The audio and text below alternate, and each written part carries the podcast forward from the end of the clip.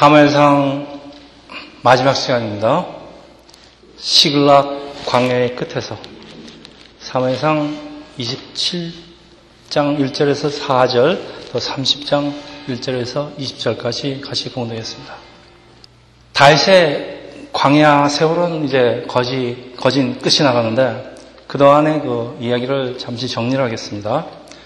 다윗은 17세 정도, 그러니까 하이틴입니다. 시절에 이스라엘의 왕으로 기름 부음을 받은 후에 골리앗을 물리치고 몇 년 정도 왕국에서 보내다가 이유도 없이 질타해 죽이려는 사울왕으로부터 도망을 다니기 시작합니다. 20세에 시작하게 된 광야 생활은 그가 30세에 유대의 왕이 될 때까지 대략 한 10년 정도 지속이 되는데 다시 말하면 온 20대의 삶을 인생의 험한 광야에서 보내게 되는 것입니다. 그러나 다윗을 이스라엘의 위대한 왕으로 세우시려는 하나님의 은혜가 이 광야에 숨어 있기 때문에 참 어려운 시간이지만은 오늘을 사는 우리에게도 반드시 필요한 그 훈련과 교육의 시간이기 때문에 우리를 큰 일꾼으로 만드신 하나님의 섭리가 들어 있습니다. 그래서 하나님의 백성의 삶 가운데는 누구에게나 예외 없이 이 엔게디 광야에서 떠도는 세월 그리고 때로는 아들람 동굴에서 갇혀서 사는 그런 세월들이 있습니다. 하나님께서는 이런 힘든 우리의 인생을 통해서 이런 시간을 통해서 우리의 영을 단련시키고 또 우리를 하나님께 조금 더 가깝게 하시는 그 훈련의 시간이라는 거 우리가 배웠습니다. 그런데 이것과는 정반대 또 다른 시간도 있는데 우리의 육신이 편안해 보일지라도 하나님을 떠난 시간도 있는데 이런 시간을 영적으로는 암흑의 시간이라고 합니다. 사실 우리가 인생을 살아가면서 가장 조심해야 될 시간입니다. 이 시간은 다윗에게도 존재합니다.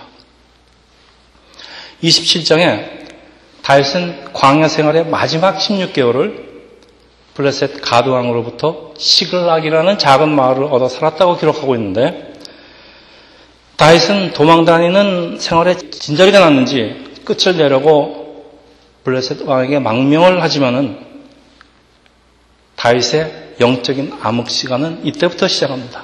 이 시글락에서 일어납니다. 성사학자들은 다윗 공동체의 남자 숫자가 600명이면은 나중에 가족들이 합류하였다고 합니다. 그래서 여자와 아들까지 합치면은 한 2,000명 정도 되었을 거라고 추측을 하는데 이렇게 많은 사람들이 사울왕의 추격을 피하여서 광야를 떠도는 일이 쉬운 일이 아닙니다. 다윗은 한 집단의, 집단의 지도자로 당연히 걱정도 많았을 것이고 고민 고민을 하다가 적국 블레셋으로 망명이라는 현실과의 타협을 하, 게 됐을 것이지만은 만일 다윗이 16개월만 하나님의 약속을 더 믿고 기다렸다면은 사울왕이 죽고 그냥 무난히 왕이 될 수 있었던 거 우리는 다 압니다. 그러나 이것을 알 수 없는 다윗 하나님 마음에 합한 사람입니다. 그렇지만 그 사람도 인내심에 한계가 있는 것을 봅니다. 그래서 이 성서 기자는 당시 다윗의 고민을 기록하고 있는 것이 오늘 읽은 27장 1절입니다. 다윗이 그 마음에 생각하기를 내가 후일에는 사울의 손에 붙잡히리니 다윗이 일어나 함께 있는 사람 600명과 더불어 가두왕 마옥의 아들 아기스로 건너가리라. 사람이 생각이 많아지면은 불안에 사로잡히고 항상 부정적인 결정이 나오기가 쉽지만은 여러분 잘 아시다시피 하나님께서 다윗을 향한 큰 계획을 가지시고 지금 다윗을 훈련시키고 있는데 다윗이 사울 손에 붙잡힐 리가 없습니다. 근데 다윗은 자기 생각에 자기 이성으로 판단하게 그 마음에 생각하기를 세상적인 대책을 세웁니다. 다윗의 무리는 시글락에서 안전하게 살게 되었으니까 언뜻 보기에 시글락은 다윗의 피난처 같죠. 그러니까 다윗의 이런 결정은 옳았던 것처럼 보일지 모르지만은 결론부터 말씀드립니다. 하나님의 보호보다 블레스 왕의 보호를 선택한 것은 하나님을 떠나서 세상에서 세상적인 방법으로 자기의 안전을 찾으러 간 것입니다. 그러나 시글락은 다윗이 주저앉아서는 절대로 안 되는 것. 그러니까 모든 문제가 시글락에서 시작을 하는데 다윗에게 무엇이 잘못된 것일까요?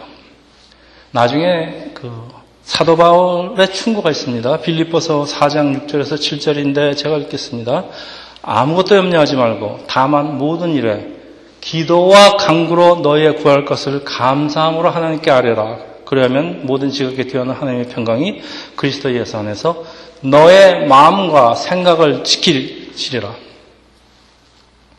우리가 우리의 마음과 생각을 지키지 않으면은 사탄마귀가 얼른 보고 있다가 이거 집어가 버립니다. 그래서 이와 같은 때 하나님의 백성 여러분 반드시 먼저 해야 할 일이 있는데 사도바울의 준 것처럼 너무 염려하지 말고 기도로 나의 마음과 생각을 지키는 것. 나의 마음과 생각을 지키는 방법은 기도밖에 없습니다. 하나님 백성은 기도의 특권을 가지고 있는데 다윗이 하나님께 어찌할 바를 이런 중요한 결정에 먼저 물어봐야 되는 것인데 혼자 그냥 자기 생각에 부정적인 생각을 하고 결정을 하고 시글락으로 들어가게 되는 것이 모든 잘못의 시작입니다. 자, 다윗은 시글락에서 마치 이스라엘을 버린 배신자 행사를 하면서 이스라엘의 그 오랜 적들인 그 남방 부족들을 습격하고 약탈을 하고 또 그 블레셋 왕이 물을 때마다 이스라엘 마을을 털었다고 거짓말합니다. 물론 살아남기 위한 것이니까 어쩔 수 없지만은 그 거짓말을 감추기 위해서 여러분 또 다른 거짓말 하죠. 근데 때로는 그 수법이 아주 잔인한 것이 문제입니다. 다윗의 군대가 마을을 습격해서 그 거짓면을 모두 죽여버리는데 그럴 수밖에 없는 것이 한 사람이라도 살려두었다가는 언젠가는 들킵니다. 그 블레셋 왕은 다윗한테 홀딱 넘어가서 이제는 다윗이 다시 이스라엘로 돌아가지 못할 것이라고 생각하게 다윗은 왕의 신임을 얻게 되지만은 문제가 다윗이 가진 영성은 점점 무너지고 있다는 것입니다. 상대가 비록 적이긴 하지만 이런 식으로 계속 거짓말을 하다 보면은 여러분 거짓말은 하다 보면요 제 입에 붙어버립니다. 그러니까 생각도 없이 나오는 게 거짓말 나옵니다. 이런 사람들 많이 있습니다. 그러다 보면 결국 살인까지 하게 됩니다. 그래서 아무리 좋은 목적이라도 그것을 이루기 위해서 나쁜 방법 절대로 쓰지 말라는 이유가 여기에 있습니다. 이런 일이 계속되는 것을 우리 하나님께서는 허락하지 않으시는 것이 바로 하나님의 백성 다윗에게 있는 하나님의 은혜입니다. 오늘 28장에 보면은요, 블레셋과 이스라엘 간에 전쟁이 일어나고 왕은 다윗과 함께 싸우기를 원하는데 이제 다윗이 절대 위기에 부딪히게 됩니다. 만일 다윗이 이스라엘과 싸우기라도 하는 날이면은 다윗은 정말 조국을 배신한 사람으로서 나중에 사울왕이 죽어도 이스라엘로 돌아갈 수도 없고 왕도 될 수가 없습니다. 그렇다고 블레셋 왕의 말을 듣지 않으면 의심을 받을 텐데 다윗은 과연 이런 위기를 어떻게 넘겼을까요? 자, 우리는 이 사건이 하나님께서 다윗에게 주시는 경고라는 거 압니다. 그래서 다윗이 언제까지나 시글락에 머물면서 이런 삶을 계속할 수 없다는 것을 알고 있지만은 다윗이 이런 사실을 아는지 모르는지 모르겠죠.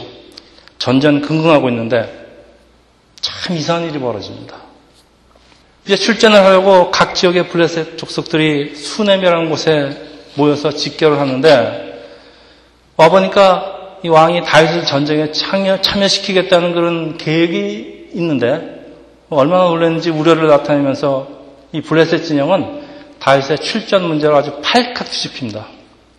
왜냐? 비록 다윗이 떠돌아다니고는 있지만은 사울은 천천, 다윗은 만만이라는 그 사울은 능가는 아주 뛰어난 용장인데 이런 사람이 자기 편인 줄 알고 전쟁을 하다가 나중에 배반이라도 하면은 큰일 난다는 주장입니다.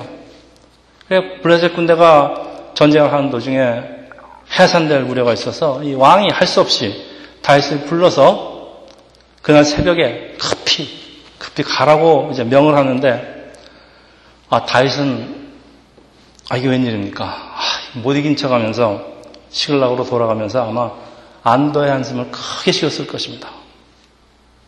근데 성경에는 다윗이 하나님께 감사했다는 그런 표현이 전혀 없습니다. 다윗이 감사 안 했다는 얘기입니다. 하나님의, 하나님이 하시는 것도 모르고 감사도 안 하고. 이제 29장 이, 이 전쟁 중에서 그 사울과 요나단을 포함한 사울의 세 아들은 모두 전사를 합니다. 이 전쟁에서. 그러니까 다윗이 만약에 이 전쟁에 참여했다면은 사울랑 죽인 꼴이 됩니다. 근데 다윗은 이런 사울의 죽음에 어떤 형태든지 연루가 되지 않았다는 것이 은혜입니다. 그러면 다윗이 이 모든 사건 배후에 하나님께서 계시다는 것 알게 되었을까요, 여러분? 여러분, 여러분 살아가시면서 뜻하지 않은 어떤 도움의 손길이 우리를 찾아와서 나를 위기에 구해주는 경우가 가끔 있습니다. 이제 자주 있을 것입니다. 여러분 이게 하나님의 역사라는 거 알면 얼마나 좋겠습니까? 모르는 경우가 상당히 많이 있습니다. 다윗이 하나님을 떠나 세상에서 헤매고 있지만은 다윗을 이스라엘의 왕으로 세우시려는 하나님은 절대 다윗을 떠나지 않으신다는 그런 사실을 우리 발견합니다. 그리고 이런 일은 오늘도 우리의 삶 속에서 계속됩니다. 자, 다윗 왕이 사흘 만에 시글락으로 돌아오니까 뜻밖의 일이 기다리고 있는데 그게 오늘 본문 30장입니다. 이 왕의 소집을 명령받고 다윗의 600명의 장정들이 무반미 상태로 시글락을 놔두고 몽땅 다 이 소집에 응하는 동안에 아말렉이 쳐들어와서 마을을 불사리고 다윗의 두 아내를 포함한 여자와 아이들 모두 노예로 끌고 갑니다. 그동안 다윗이 아말렉을 수차 공격을 했는데 아말렉이 가만히 있겠습니까? 자, 이거 보고 뭐라 그럽니까, 여러분? 마른 하늘에 날벼락이 떨어졌다고 합니다. 그러니까 다윗이 피난처라고 생각했던 이 시글락은 피난처가 아니라 모든 것을 한순간에 잃어버리는 환난처가 되어버립니다. 그래서 4절에 보면 다윗과 사람들은 울 기력이 없을 때까지 소리 높이 울었다고 하는데 그러다가 이제 이 무방비 상태로 이 마을을 놓아둔 책임은 우리 지도자 다윗에게 있다. 그러면서 하는 말이 6절입니다. 다윗을 돌로 치자 하니 다윗이 크게 다급하였으나 자 이제 다윗의 생명 뭐 리더십 이 모든 것 아굴람 동굴에서 맺어온 다윗 공동체의 결정적인 위기가 옵니다. 아들람 공동체는 모두 다윗의 인도로 이 새로운 삶을 살게 된 사람들이지만 막상 위기가 찾아오니까 이 수년 동안 다윗과 생사를 같이 한 사람들 한순간에 다윗을 돌려 쳐 죽이려는 사람으로 돌변을 합니다. 다윗이 산을 하나 넘었는데 산 넘어 산이라는 말처럼 또 또 큰 산, 더 큰 위기가 기다리고 있습니다.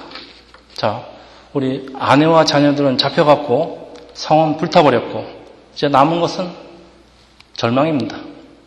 거기다가 이제 분노한 사람들, 자기가 키운 사람들 손에 돌로 맞아 죽게 생겼습니다. 왜 다윗에게 이런 일이 일어나는 것일까요? 여러분 아십니까? 왜 이런 일이 일어났습니까? 다윗에게. 여기 우리가 꼭 짚고 넘어갈 것이 하나 있는데 다윗이 시글락에서 블레셋의 보호를 받는 동안에 하나님을 의지하고 기도했다는 기록은 성경 어디에도 없다는 것입니다. 이 다윗이 하나님을 의지하고 기록, 기도했다는 말이 없단 말입니다. 왜? 블레셋 왕 보호 안에서 편히 잘 살고 있는데 구태여 하나님을 찾을 필요가 없다는 것이 이게 사람입니다. 그리고 이게 바로 사람의 영적인 암흑의 시간이라 그런 말씀입니다. 다윗은 하나님부터 점점 멀어져 가는데 계속 이런 식으로 살다가는 하나님과의 관계는 사울왕처럼 아주 끊어져 버리게 될 텐데 하나님께서는 이런 다윗을 그냥 두고 볼 수가 없으신 것이 바로 다윗에게는 하나님의 은혜입니다. 이런 여러분을 하나님께서 그냥 두고 보시지 않는 것이 하나님 백성에 있는 은혜라 그런 말씀입니다. 다윗에게는 그리고 크리스천에게 있는 피난처는 오직 한 곳 하나님 예수 그리스도밖에 없는데 다윗이 그리고 우리가 사람의 생각으로 시글락이라는 피난처를 만들고 주저앉아 눌러 있을 때 우리의 영은 죽어가는데 우리를 사랑하시는 하나님께서 당신의 백성이 이렇게 되는 것을 절대로 그냥 두고 보지시 않으십니다. 다윗이 정신을 차리고 다시 하나님을 의지하게 되기 위해서는 하나님을 떠난 다윗의 피난처 시글락 반드시 파괴되어야 하고 파괴시키십니다. 자, 시글락에서 다윗은 거짓말을 할 수밖에 없습니다. 거짓말을 하다 보니까 왕의 신임을 받습니다.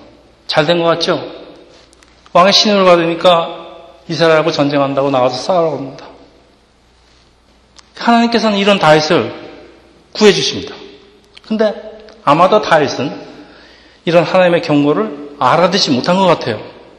그러니까 이번에는 하나님께서는 아말렉을 사용하셔서 다윗에게 더 강렬한 경고를 주시는 것이 시글락 파괴 사건입니다. 여러분 우리 삶 속에서 이런 이상한 사건들이 계속해서 일어날 때는 혹시 우리에게 하나님께서 주시는 중요 메시지가 있다는 것 있을 수도 있다는 것입니다. 그리고 이거 저만의 생각이 아닙니다. 이 사건 배후에는 하나님께서 계신 것을 알 수 있는 힌트가 있는데 그게 2절입니다. 2절에 뭐라고 써 있는가 하면 그들이 시글락을 쳐서 불사르고 거기에 있는 젊거나 늙은 여인들을 한 사람도 죽이지 않고 다 사로잡아 끌고 자기의 길을 갔더라. 여러분 계속되는 11절에 보면요. 아멜 사람들이 이 이집트인 노예가 병이 들었다고 광야에다 버리고 간 그 이야기가 나오는데 병든 노예도 귀찮다고 사막에 버리고 가는 이 잔인 부도한 사람들이 노예로 팔아먹을 수도 없는 나이 많은 여인들을 왜 살려서 데려갔는지 설명이 안 됩니다. 그냥 놔두고 가든지 죽이고 가든지 왜 데리고 다니면서 귀찮게 그러니까 이것은 이 사건이 하나님께로 나온 거라는 걸 잘 설명해 줍니다. 그러니까 다윗을 하여금 정신을 차리고 다시 하나님을 의지하게 하도록 하기 위한 일종의 경고 그리고 훈련이지만은 다행히도 다행이 아닙니다. 아무도 목숨을 잃지 않은 것이 다윗에게는 그래도 감당할 만한 시련을 주신 것인데 만일 이 과정에서 한 사람이라도 목숨을 잃게 되었으면은 다윗은 그 책임을 면할 수가 없었을 것입니다. 나의 아내와 자녀가 잡혀가고 마을이 불탄 것이 과연 재앙일까요? 은혜일까요? 하나님 안에서 때로는 횡재라고 생각했던 것들이 재앙인 경우가 있고 재앙처럼 보이는 것이 사실은 은혜요, 축복인 경우가 있습니다. 다윗은 시글락에서 블레셋 왕의 신임과 보호를 받은 것은 복이 아니고 재앙이었고 그 시글락이 불타버린 것이 재앙이 아니라 하나님의 은혜인 것은 그 채땀 위에서 다윗은 다시 하나님을 의지하게 되었기 때문입니다. 그래서 만일 어떤 것이 그 어떤 것이 우리로 하여금 하나님 없이도 살 수 있게 하고 있다면 여러분이 가진 지위가 여러분이 가진 부가 여러분이 가진 어떤 어떤 능력이 하나님 없이도 나를 살 수 있게 한다면은 그 복이 아니라 그건 큰 위험이고 재앙이라는 것을 반대로 어떤 것이 내가 가진 가난이, 내가 가진 병이, 나의 연약함이 나로 하여금 하나님 없이는 도저히 살 수 없게 만들고 있다면 비록 고통스러울지라도 그것은 오히려 우리에게 큰 축복입니다. 제가 좋아하는 찰스 스탠리 목사님은 하나님께서 나를 사랑하시게 행하신 모든 역사라고 축복을 정의합니다.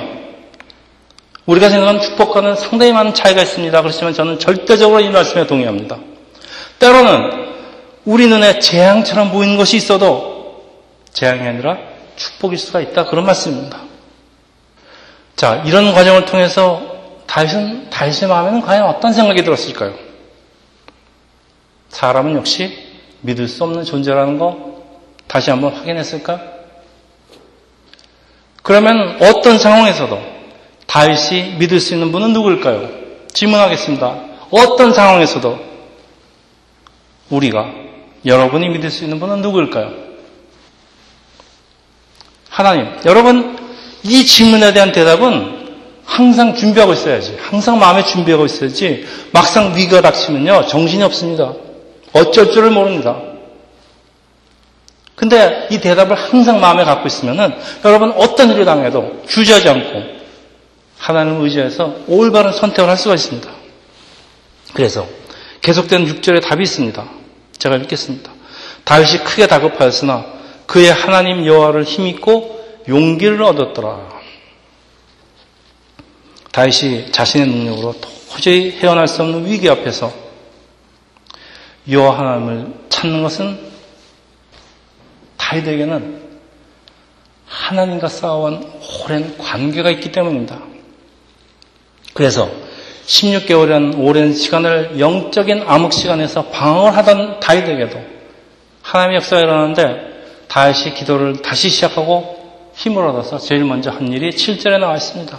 다윗이 아히멜렉의 아들 제사장 아비다일에게 이르되 원하건다 에봇을 내게 가져오라 아비다일이 에봇을 다윗에게로 가져가매 에봇, 여러분 에봇 배웠죠? 제사장이 예배를 드릴 때 입는 예복인데, 그러니까 예복을 가져오라는 얘기는 그동안 중단되었던 예배를 다시 시작한다는 말씀은 다윗의 그 영적인 흑암의 시간으로부터 신앙생활로 회복하는 것을 말씀하고 있습니다.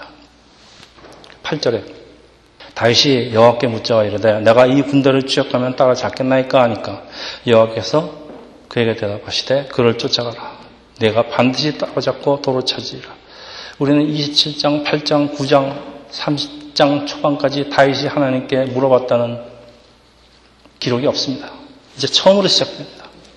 이제 하나님과 다윗의 중단되었던 관계는 다시 회복이 되고 다윗이 기도를 시작하니까 하나님께서는 다윗의 기도에 아주 즉심갑을 하십니다. 여러분 29장에 보면요. 사우랑이 급한 일이 생겨서 하나님께 물어봅니다. 하나님 대답을 안 하십니다. 그래서 사울왕이 점쟁이를 찾아갑니다.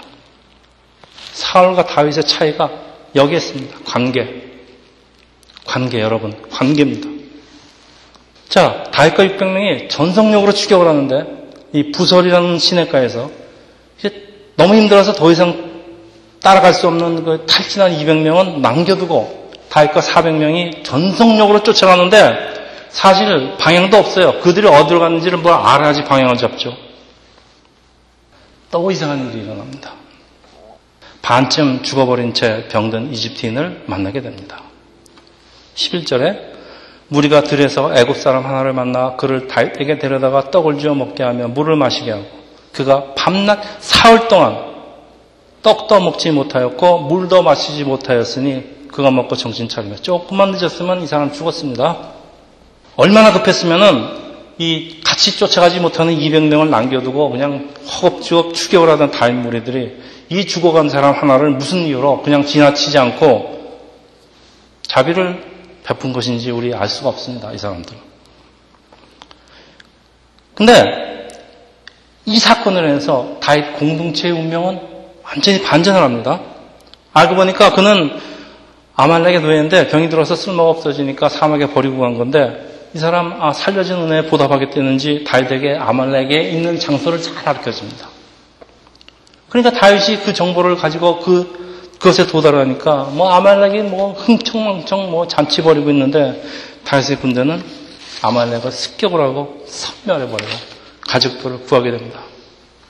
다윗 공동체는 자기네 가족들과 빼앗겼던 모든 것을 하나도 잃지 않고 다시 찾는 것은 물론입니다. 거기다가 아멜렉 사람들이 다른 곳에서 털어온 그 노획물까지 얻게 돼서 이제 다윗 공동체는 튼튼한 재정을 가지고 이제 곧 유대 왕으로 등극을 하게 됩니다. 여러분 무엇을 느끼십니까? 전화위복입니다. 이런 전화위복의 사건은 오늘날 우리의 삶에서도 가끔 일어납니다, 여러분. 근데 이것이 어찌 사람이 한 일이겠습니까? 이거 모두 뭐 하나님께서 하신 역사이지만은 그러나 이 땅에서 하나님의 뜻을 이루기 위한 사람의 역할도 반드시 있다는 것을 오늘 본문 말씀하고 있어요. 자, 영적인 흑암의 세월을 끝내고 다시 제일 먼저 한 일은 하나님과의 관계를 회복하고 하나님을 의지하고 그 다음 한 일은 이웃을 자기 몸같이 사랑하는 것입니다. 여러분, 예수님의 가르침 아닙니까? 하나님을 사랑하고 너희 이웃을 사랑하고. 만약 다윗의 군대가 아말렉을 추격하는 일이 급해서 죽어가는 이집트인을 뭐 보고도 모른 척했다면 그 이집트인은 사막에서 홀로 죽어갔을 것이고 그러면 다윗은 아말렉의 위치를 알 수가 없었을 것이고 다윗은 자기의 가족들을 구할 수가 없었을 것입니다. 다윗의 무리들이 모두 이 사람들은 그 모두 세상에서 버림을 받아서 아굴람 동굴로 쫓겨온 사람들입니다. 그러니까 자기가 버림받은 경험이 있는 사람들입니다. 그래서 광야에서 버림을 받는다는 게 바로 죽음을 의미한다는 거 잘 알기 때문일 것입니다. 그래서 그 소년을 극진히 돌봐줍니다. 자기의 그 위급한 처제도 불구하고 아무리 바빠도 꼭 도움이 필요한 사람에게 도움을 주는데 이 사람들이 이웃에게 조건 없이 선을 베풀다가 아말렉의 위치를 알게 되고 자기의 가족들을 구하게 됩니다. 여러분 이거 인과응보라고 합니까? 아니면은 하나님께서 다윗 공동체에게 주신 시험이었을까요? 저는 하나님이 복을 주시기 전에 다윗 공동체에게 주시는 시험이었을 것이라고 저는 생각을 합니다. 우리가 하나님 말씀에 순종을 할 때 이 땅에서도 하나님의 뜻이 이들의 순종을 통해서 이루어지는 아주 그 좋은 일을 보는 것 같아요. 하나님과 하나님 말씀에 순종하는 사람과의 합작품 같아요. 자, 이제 말씀을 정리하는데 사무에서는 다윗과 하나님의 관계를 말해주는 책이라고 제가 계속 말씀을 드리는데 이제 사무엘상을 끝나면서 느끼는 것은 하나님 마음에 합한 사람 그런 사람도 하나님과의 관계를 유지하지 못하면은 세상 사람과 똑같은 사람이 된다는 거 잘 보여주고 있습니다. 사람이 모두 연약할 수밖에 없는 존재예요. 그런데 왜 하나님은 다윗만 편애 하시는지 왜 사울왕은 그냥 버려두시고 왜 다윗 왕만 이렇게 싸고 두시는지 하는 그 질문이 떠오릅니다. 다윗이 사울왕이나 다른 사람과 다른 것이 있습니다. 여러분 이게 중요합니다. 다윗이 다윗은 양을 치는 소년 시절도 광야를 통해서 하나님과 함께한 그 많은 시간이 있다는 것입니다. 비록 다윗이 이 오랜 광야 생활을 견디지 못하고 하나님의 약속을 끝까지 붙들지 못하고 자신의 피난처 시글락을 만들지만은